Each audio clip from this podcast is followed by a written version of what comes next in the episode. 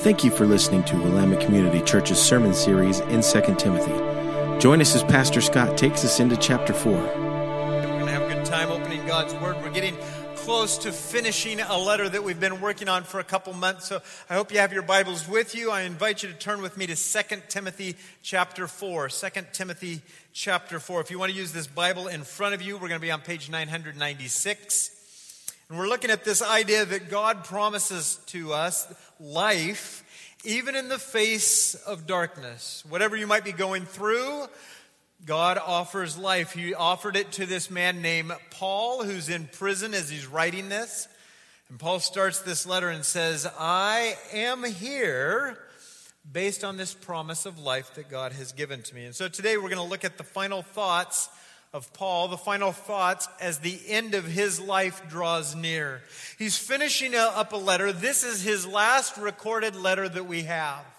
He knows that his death is coming. He's in this prison. In fact, this prison that we have a picture of here, he's in this prison waiting his own execution. And he's getting to the end of this letter. And today, as we read some of this, you will hear in his writing these final words that he's writing to a son in the faith, a young apprentice. And he writes the, this letter to Timothy, but in essence, God leads him to write this letter to you and to me. So here we go. I want to uh, read a few of these verses. I'm going to ask that you follow along. 2 Timothy chapter 4. Let's start at verse 1. Let me read the first eight verses this morning. Paul says this I charge you in the presence of God and of Christ Jesus, who is to judge the living and the dead, and by his appearing in his kingdom, preach the word. Be ready in season and out of season. Reprove, rebuke, and exhort with complete patience and teaching. For the time is coming when people will not endure sound teaching, but have itching ears they will accumulate for themselves teachers to suit their own passions, and they will turn away from listening to the truth and wander off into myths. Verse 5 As for you, always be sober minded, endure suffering, do the work of an evangelist, fulfill your ministry. For I am already being poured out as a drink offering, and the time of my departure has come. I have fought the good fight. I have finished the race. I have kept the faith.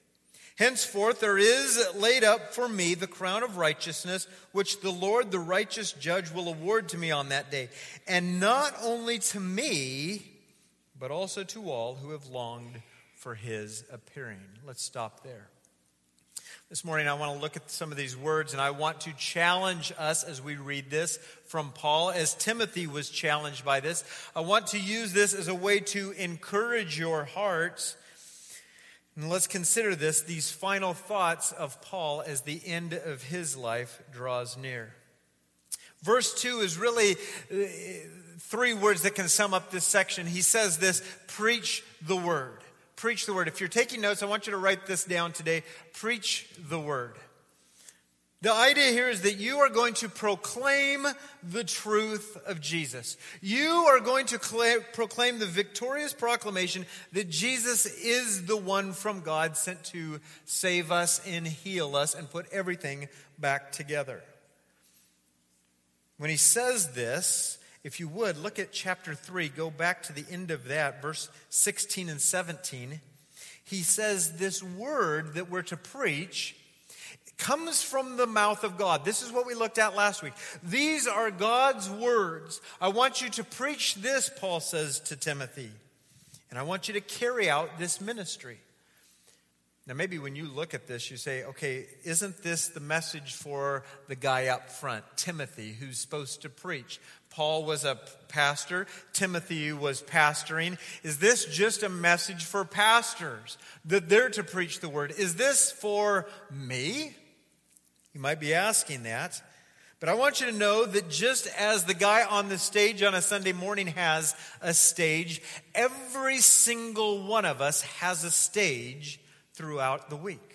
You have a stage in which you are to preach and proclaim the victory of Jesus Christ. You have a stage in your family. You have a stage at your workplace. You have a stage at your school. You have a stage in your neighborhood. This is not just for a man on one stage on a Sunday morning to preach the word, but all of us, every single one of us, are called to preach the word of God to proclaim that Jesus is the one from God, to proclaim that Jesus offers forgiveness, that Jesus puts life back together as, as, it was supposed to be. And so, if you are a Christ follower, you are called to preach the word. You're not off the hook. It's not just for me, this is for all of us. We're told throughout the scripture how are people going to believe unless they're told? And this isn't just, well, invite them to church and let this guy on the stage do all the work. Listen, a lot of people will never come into this building. I've been reading more and more that they say this is just a generation that is no longer saying, I will go to the church to find, prob- find the answer to problems. And so the key is how are these people going to believe unless they're told? And it's not going to be always that they come into this room but that you and I, outside of this room, have this responsibility to preach and proclaim who Jesus is.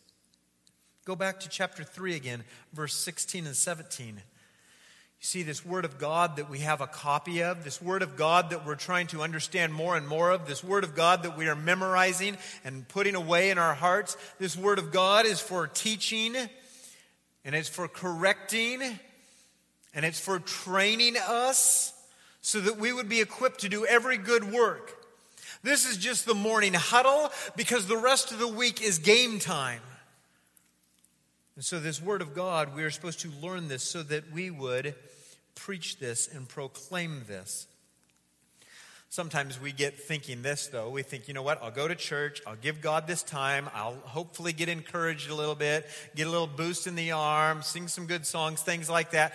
But then the rest of the week is my time.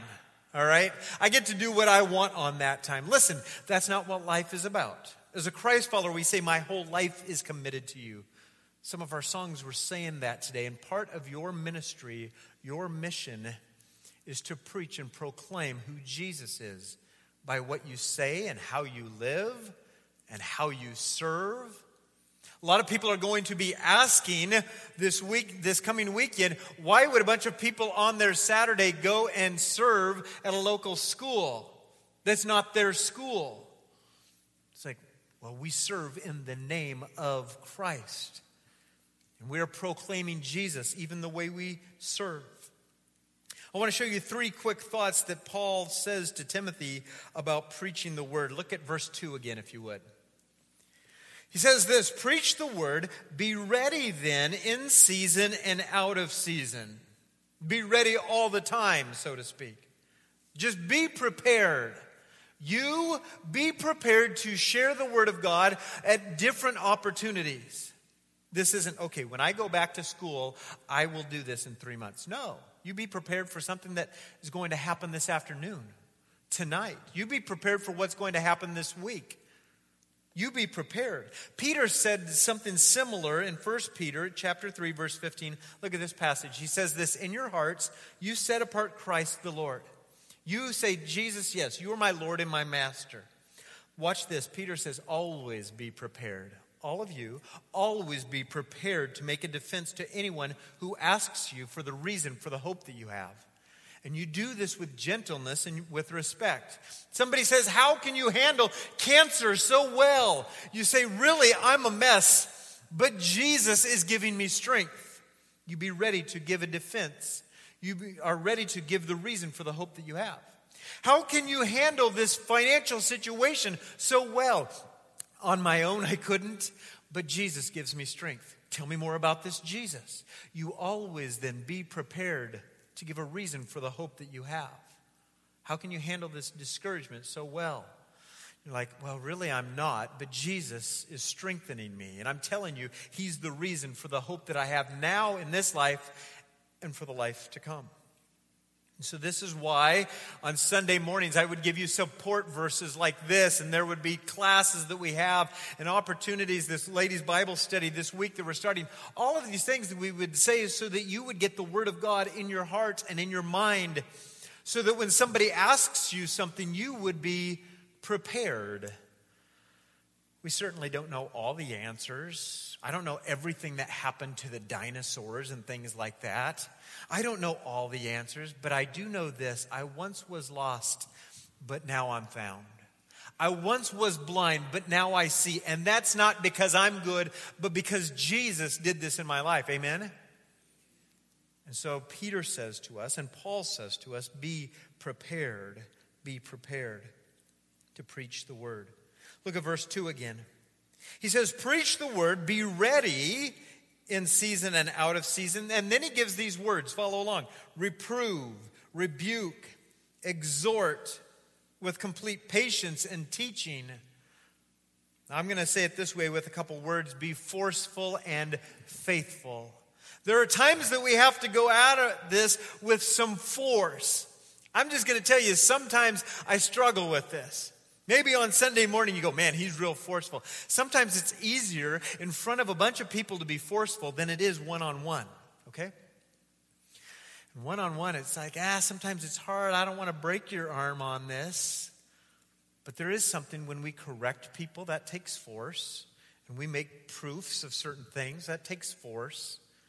But whatever it is, we're going to be faithful. We continue to do this and Paul says, This is part of your ministry, and you are going to fulfill this with force and with faithfulness. And then he gives one more thought. And let's go back to verse 1. How are we to preach the word? Verse 1, he says this Watch, I charge you in the presence of God and of Christ Jesus, who is to judge the living and the dead. Preach the word. I don't know if you caught this the very first time we read this, but there's some power before this. He's not just saying, Hey, Timothy, I'm dying. Maybe you should go preach the word once in a while. He says this. He says, Listen, I charge you in the presence of God Almighty, and I charge you in the presence of Christ Jesus, who is going to judge the living and the dead. You will stand before him, Timothy. And because of that, you need to preach the word. Let's say it this way we are to be mindful of the soon appearing judge. Sometimes we just forget this as we live life. We think, ah, what do I got going on this week? We don't necessarily put in our planner for this week that the judge will be appearing soon or that we would be appearing before him. But Paul says, I know this is happening to me. My life is ending. I am going to meet this Jesus. Timothy, you are too. And so, because of that, here's your calling. You go preach the word, you proclaim Jesus. Because one day you're going to stand in front of him and you will give an account to him. And that should scare us a little bit. Wow, I'm meeting Jesus. And so I need to proclaim Jesus to the people I live with and the people I work with. People in my neighborhood. I need to show what Jesus is like. I need to show love and forgiveness and mercy and his grace. And when they ask about the reason for the hope that I have, say, It is this person, Jesus, the Son of God, who has changed me and made me this. And so be mindful of meeting Jesus, Paul says, and preach the word. As I was reflecting on this week, I thought, okay, those are how to do that and be mindful of this. And I, I wrote this question for myself to whom do we preach? Because I started thinking, do I just preach to you on Sundays? And I thought, no, no, no, no, no. I'm also to preach to my neighbors and anybody else I come in contact with. And, and so I made a really short list of people that we are to proclaim the good news to. I put it this box in your notes, and I, I'm going to say it this way preach and proclaim the good news of Jesus' victory to others and to yourself. Because sometimes I forget to do this to preach this good news to others and to myself. You started hearing about this, preach the word, and you started maybe thinking about, oh, I don't want to talk to those people at work, or I don't want to talk to my neighbors, or I don't want to talk to my ex, or whatever it is. You know, I don't want to talk to my kids or my grandkids. But you maybe didn't even think about preaching the gospel, the good news to yourself.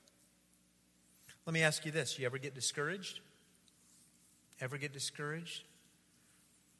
When you're discouraged, what do you need?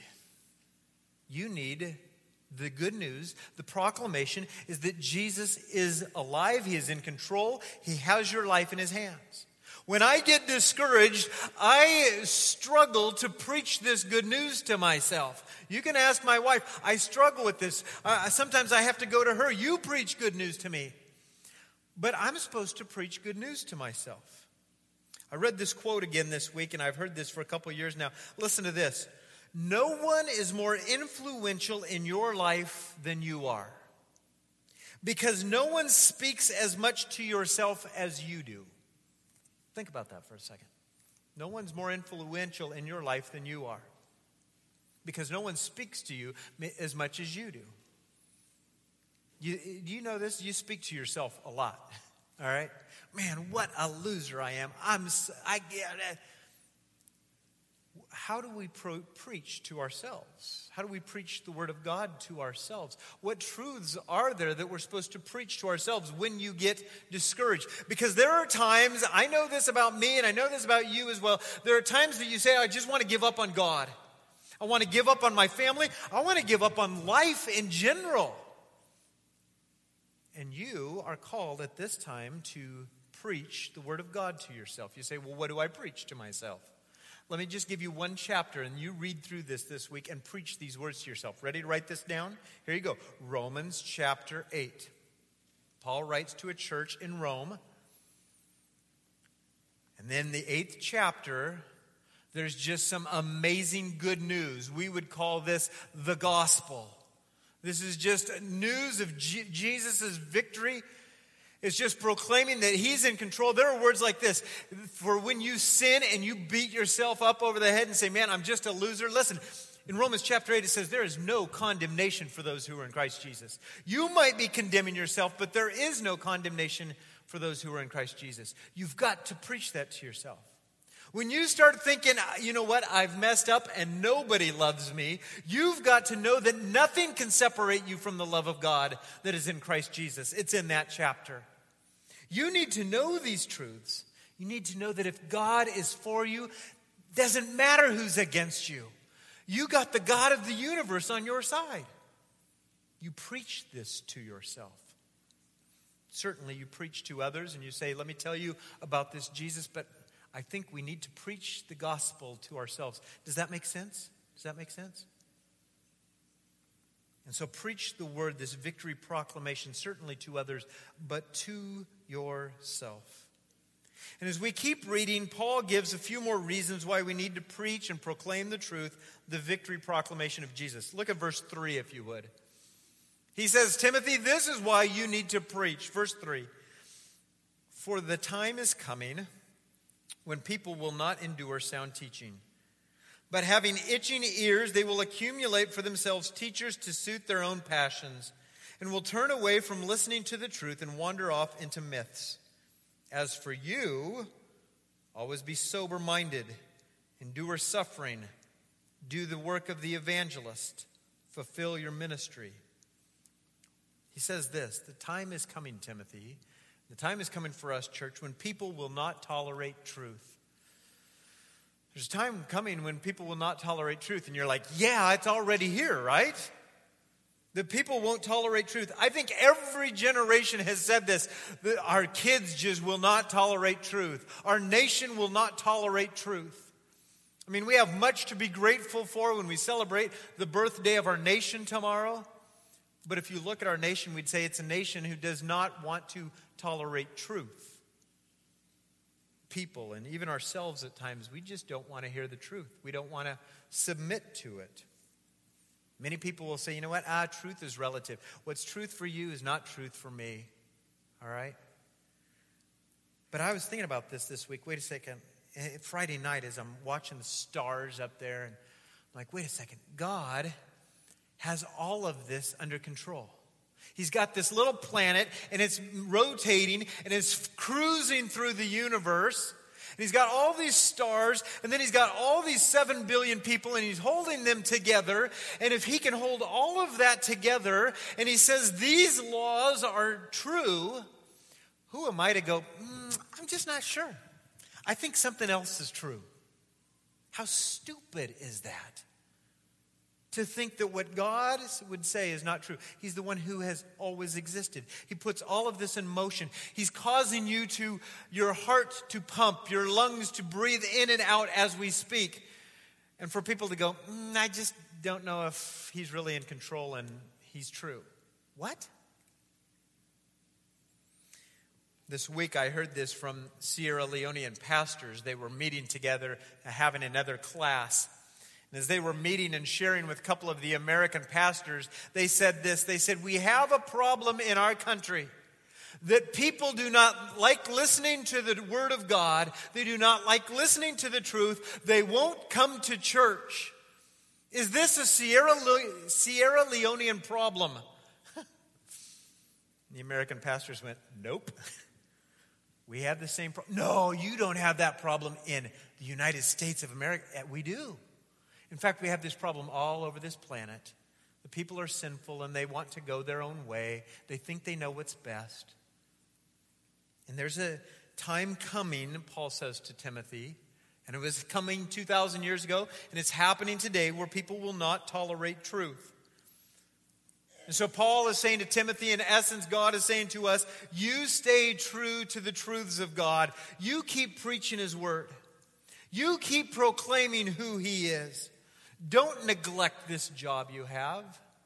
Fulfill your ministry. You've got a stage, you've got a sphere of influence. Whoever you're with, you point them to God. You tell them about God. I know you don't have all the answers, but you just tell them what God has done for you. And then Paul gives another reason why we need to teach and proclaim the truth the victory proclamation of Jesus. Look at verse 6. Look at verse 6. Paul says this For I'm already being poured out as a drink offering, and the time of my departure has come. Let's say it this way that the time for is coming for this is it, my departure. He says, I'm leaving. I'm finishing this letter, and I really don't know how much longer I have. When he started this letter, he knew this. I don't know how much longer I have. They have told me that my death is imminent. Paul could see this. In his case, it was an execution. He knew it was happening slowly, and he said, Timothy, I want to pass this baton on to you. I want, I want to pass this on. I'm about to be done. And so, because of this, I, you have to preach the word. I've got to tell you, I, these are my last words. I, I'm giving you the baton. You preach the word. Paul saw his life as a drink offering. In other words, people would take this offering and pour it out. And he says, there's like a couple drops left, and then it's empty. He said this, he says, when he says, My departure is near, it was a phrase used for saying, uh, we're going to raise the ropes, let the uh, sail fly so that we can head off to a new port. It was a sailing term. He says, we're about ready to sail out of this port to another one. He thinks of that of his own life. He says, I'm about ready to leave this planet. I'm about ready to leave. My departure is coming. Because of that, you preach the word. And then he says this look at verse 7. When he's considering his own departure, he says this I fought the good fight, I've finished the race, I have kept the faith. He says this I fought, I've fought, my departure is near. This life, Timothy, just been a bunch of battles. Some days you, you should write down just some of your battles. I, I journal and I write down some of my battles, and I'm just, th- these are the things I get involved in. Paul is, I've fought a good fight. If you'd like to know about his fight, write this passage down and look it up this week. 2 Corinthians chapter 11, write this down. 2 Corinthians chapter 11, starting at verse 23. He says, These are some of the fights I had to fight.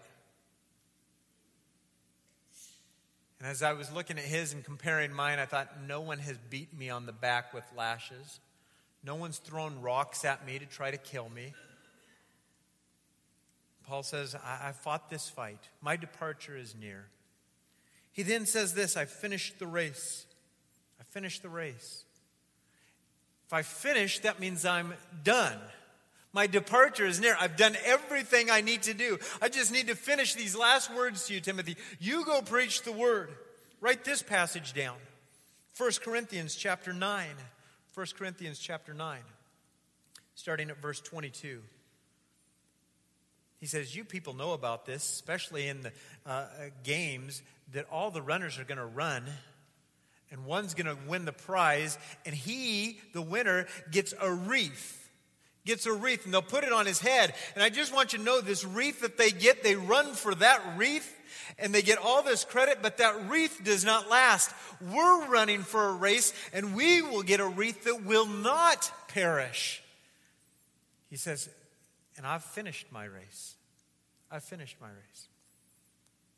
There were times I probably wanted to quit and I got lost a little bit, but I kept on my course Timothy, I finished my race. What a great statement to be able to say at the end of our life, I fought the good fight, I finished my race.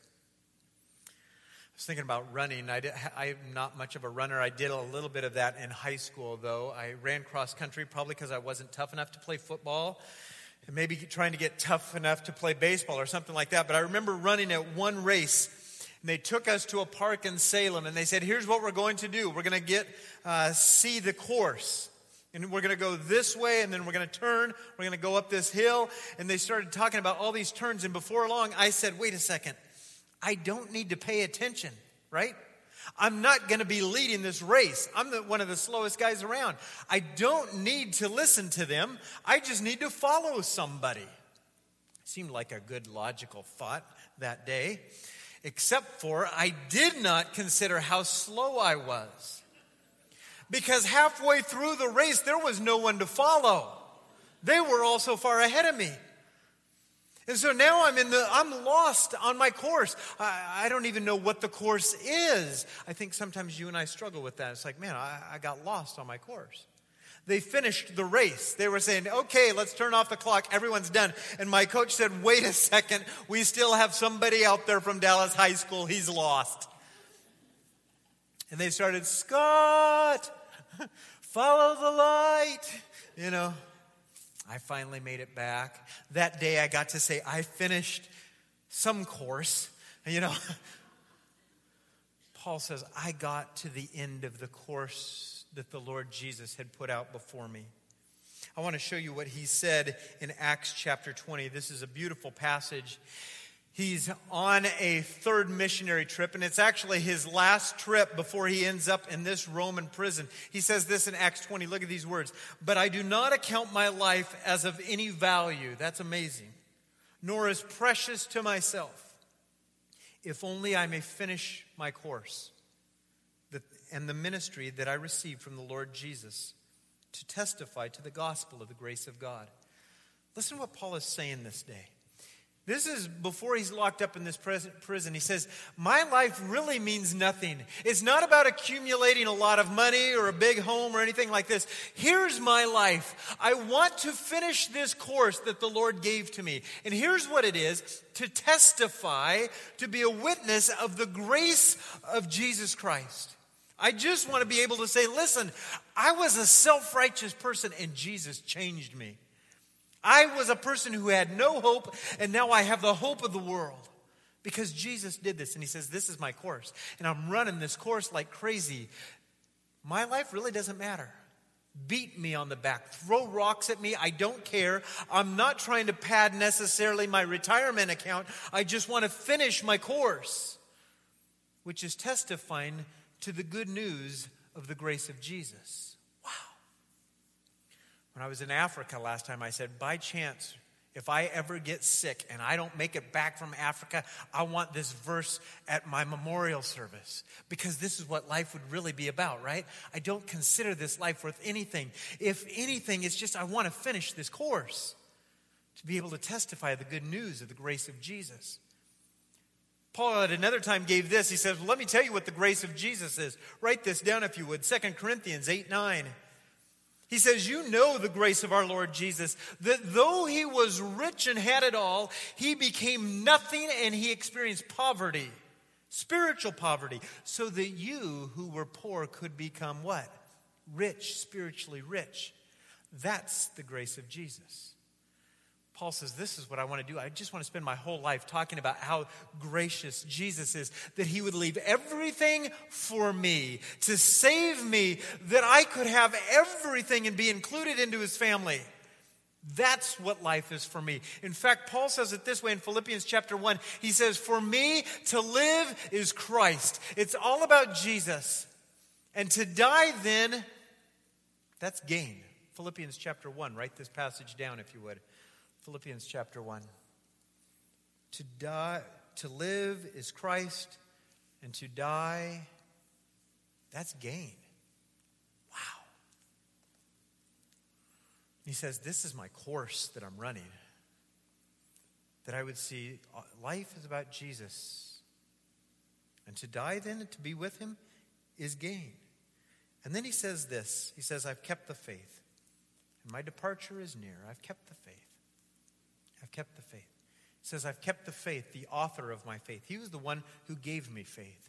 I kept faith in the one who perfected my faith. It's not that I'm an awesome person, Jesus is the awesome one. And I've kept the faith in him. And because my departure is near, Timothy, because my departure is near, church, my message to you is you go preach the word, you proclaim it. Remember, this is our huddle. We're about ready to go back into the world here. You proclaim this word. I think Paul's saying, Timothy, listen, here's the deal. You pour out your life and preach the word. Timothy, your departure is near, so preach the word. Timothy, you fight the good fight. You finish the race. You keep the faith and preach the word. But that message is not just for Timothy 2,000 years ago. That message is for you and me, for the church. Church, you pour out your life and preach the word. You, church, your departure will be near. So preach the word. Church, you know this. You fight the good fight. You finish the race. You keep the faith, church, and preach the word of God. And then Paul gives one more reason why we need to preach and proclaim this. And it's found in verse 8. Look at verse 8 with me, if you would. He says this Henceforth, there's laid up for me the crown of righteousness, which the Lord, the righteous judge, will award to me on that day. And not only to me, but also to all who have loved or longed for his appearing. Write this down if you would. He says, The time is coming when God will present us with crowns. God will present us with crowns according to his promise of life. He says, Be encouraged by this. I'm about ready to have my head cut off. But I do know this that as I finish the race, I know that Jesus will present me with this crown. And not just to me, but to every single one of you who long for his appearing, who love his appearing. I started thinking about this and I thought, yes, crowns. I love the idea of crowns. I want something good to me, right? And then I thought, wait a second, who long for his appearing? I look at my day planner and it's like, okay, I got this, this, and this, and this, and then, woo, Friday, Saturday. And I, I can't wait. I long for certain days like this. Do I long for his appearing? Do I love the fact that Jesus is appearing? I just thought, man, sometimes I don't. And sometimes I think, you know what, Jesus, I want you to come back. But here's why I want you to come back because my life is so bad right now, I just want to escape, right? You ever think that? It's not so much that we really want to be with Jesus, it's just we want to get out of this trouble. And Paul says, actually, more than anything, I just want to be with Jesus. He's been so good to me. I just want to wrap my arms around him and tell him, thank you. Just can't wait to see him. And he says, A crown is awaiting me, and for all of you who long for his appearing. Now, when I read this, I, I got to tell you, I don't know exactly what this crown is. I mean, when I think of a crown, there's, you know, gold crowns or a Burger King crown, or, you know, it's probably better than that. I don't know what this crown is, but I don't think it even matters. But the idea is because James talks about a crown, and Peter does, and Paul does, and Jesus even says, You will be rewarded as you follow me and as you serve me. You'll be rewarded as my sons and daughters. So it doesn't really even matter what it is, but this idea is it's worth the fight right now. It's worth staying in the race right now. It's worth finishing your course right now. It's worth keeping the faith right now. I know you get discouraged. Paul was. Timothy was going to be discouraged. You and I have been and will be discouraged. But he says, listen, it is worth it. You keep the faith, you fight that good fight, you finish the race because Jesus has something in store for us the righteous judge. And so, as I'm looking at this, let us all be about the Lord's work. I'm not sure what your work is. Somebody even told me recently and said, you know what? I'm, I'm at a stage in my life, I don't even know what my work for the Lord is. I said, That's good that you at least understand that. Then let's figure out what the, your work is. You ask the Lord, and He'll show you. But let's be about the Lord's work. This is our heavenly calling.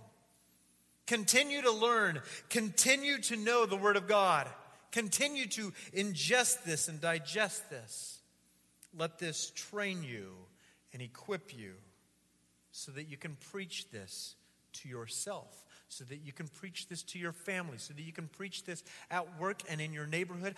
I don't know where God's going to use you, but He says, listen, we are going to proclaim that Jesus saves. We are going to proclaim that Jesus brings healing. And He says, I'm going to use you. And so, in light of the fact then that we will all be departing one day, won't we? In light of the fact that we will all be departing one day, let us grow in understanding of our calling and our ministry. This would be my prayer that you would understand more and more of your calling and your ministry, what God would have for you even this week. And let us remain faithful in order to be a part of God's redemptive work in the world. This is amazing. He says, I'm using you. I'm using flawed people like you that I have redeemed to bring redemption to others. I'm going to ask you to just bow your head for a minute. Maybe if you're a journaler, you need to maybe write some things right now. Just what is the Lord saying to you? Because Paul is understanding that his departure is soon, and I don't know when any of our departures are, but I do know they're coming. And in light of the fact that you will stand before the Lord, you and I have this call on our lives to proclaim Him, to preach the Word. Maybe your call is to speak up a little more. Maybe your call is to understand God's Word a little more. Maybe you are called to just keep the faith right now in the midst of your trial, to finish the course, to fight the good fight. Heavenly Father, I ask that you would continue to speak to us in these closing moments, and that you would continue to speak to us the rest of this day and this week until the time of our departure that you would show us that you have included us into a great work. God, I confess for myself and for my brothers and sisters, sometimes we just forget what life is about. We think it's about us. You did not rescue us so that we could just make life about us, but to, to live for you. And I ask that you would remind us of that. I thank you for the example of Timothy or Paul. He, he, it's not that he was a superhero, he was just changed by you. I thank you for these words to Timothy and to us. And I ask that you help us to long for your appearing. Help us to understand even what that means. Help us to live a life knowing that we will stand before you. Our family will stand before you. Our neighbors will stand before you. Our city will stand before you. Help us to long for your appearing. Help us to know what you are calling us to do. I thank you that you love us. I thank you that you've been gracious to us. Thank you for this time this morning. We pray all this in Jesus' name. Thank you for listening to Willamette Community Church's sermon series in 2 Timothy. Join us again next week as we continue our study.